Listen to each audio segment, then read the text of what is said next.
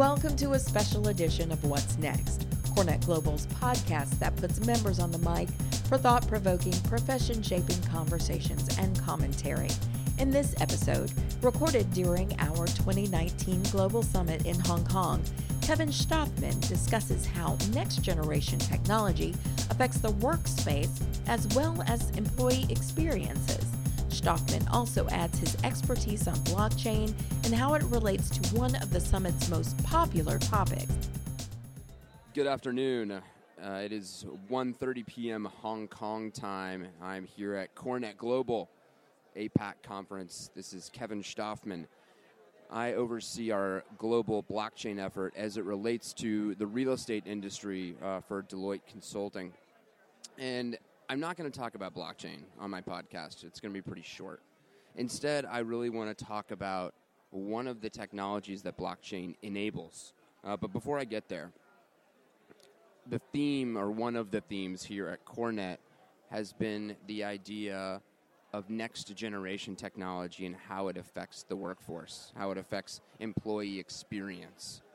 Well, I would argue that you, you can't create a new environment for your workers until you go back and realize where you came from. The first real digital platform that was created was the web. It ran on desktops and it digitized information. Google became the, the dominating player of, of this portal because they created an algorithm for the idea of search. They created a way to unlock the power of information and knowledge. The, the second platform became social media. Instead of running on desktops, most social media engagement ran on mobile devices, typically your phone. Instead of information being digitized, people were digitized, relationships were digitized. Facebook and WeChat, I think, dominate this space.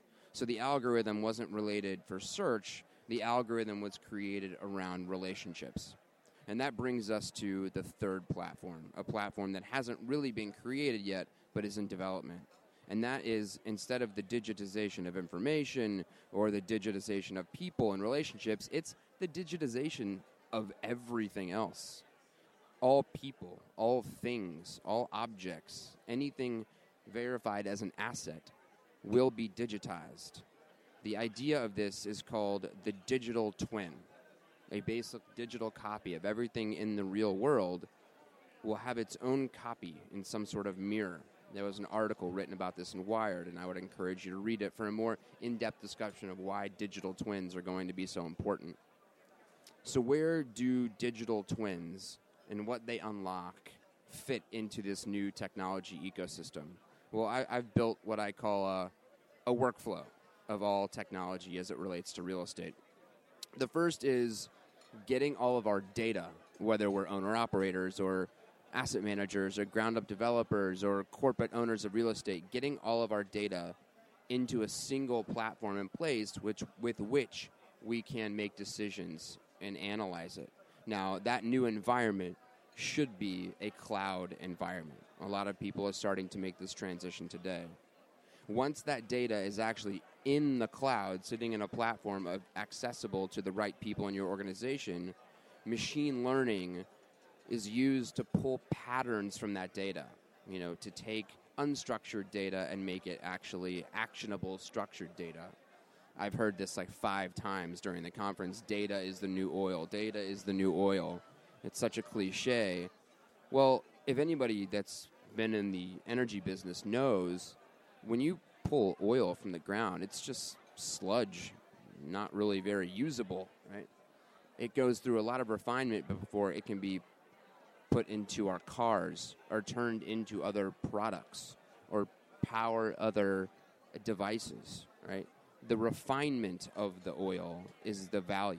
The end product is the value. The same occurs with data. So we need machine learning to pull patterns from that data that sits in the cloud after those patterns have been pulled, then artificial intelligence platforms can actually make some recommendations based on the patterns that have been pulled from that data.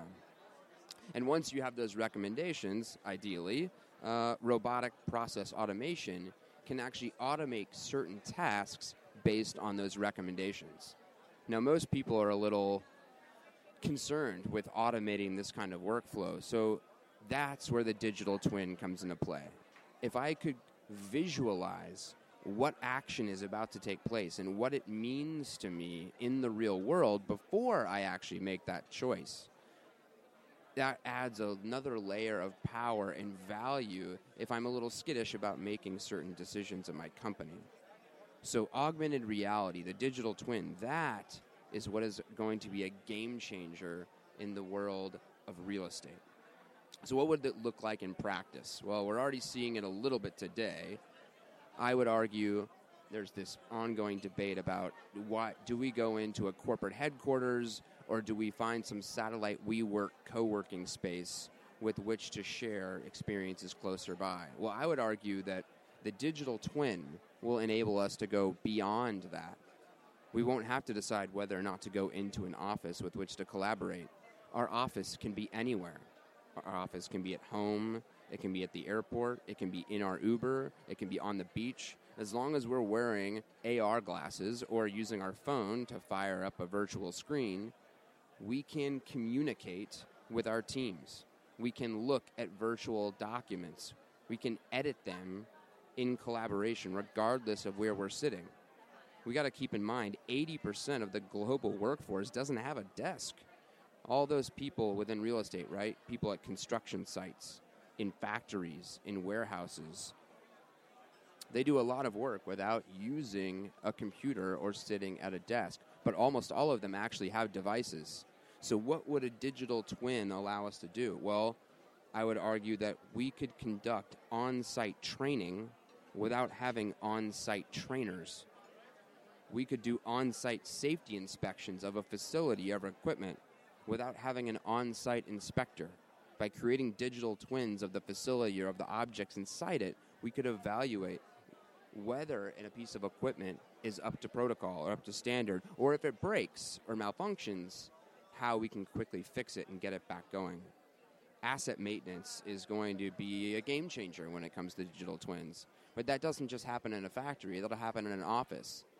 If the HP printer breaks down, might we have a digital twin of that exact printer and be able to address the issue remotely and fix it so that there's very little, if any, downtime?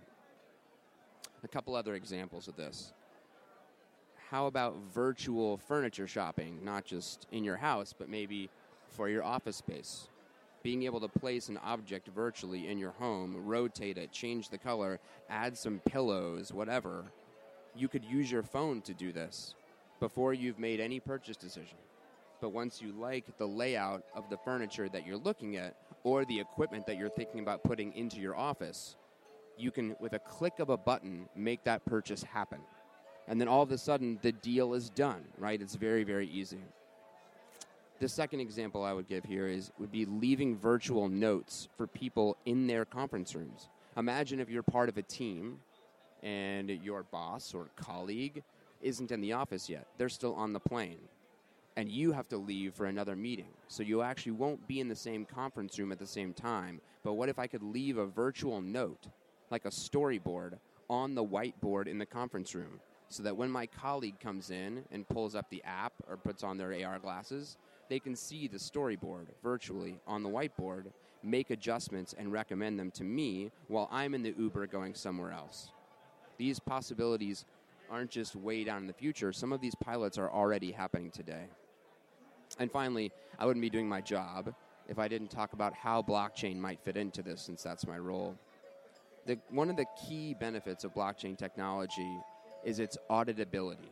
The idea that there is an immutable, unhackable, undeletable, uneditable record of what happens. So I could take some of this decision making I'm doing with digital twins and make sure that everyone trusts those decisions were mine because my identity is attached to the decision.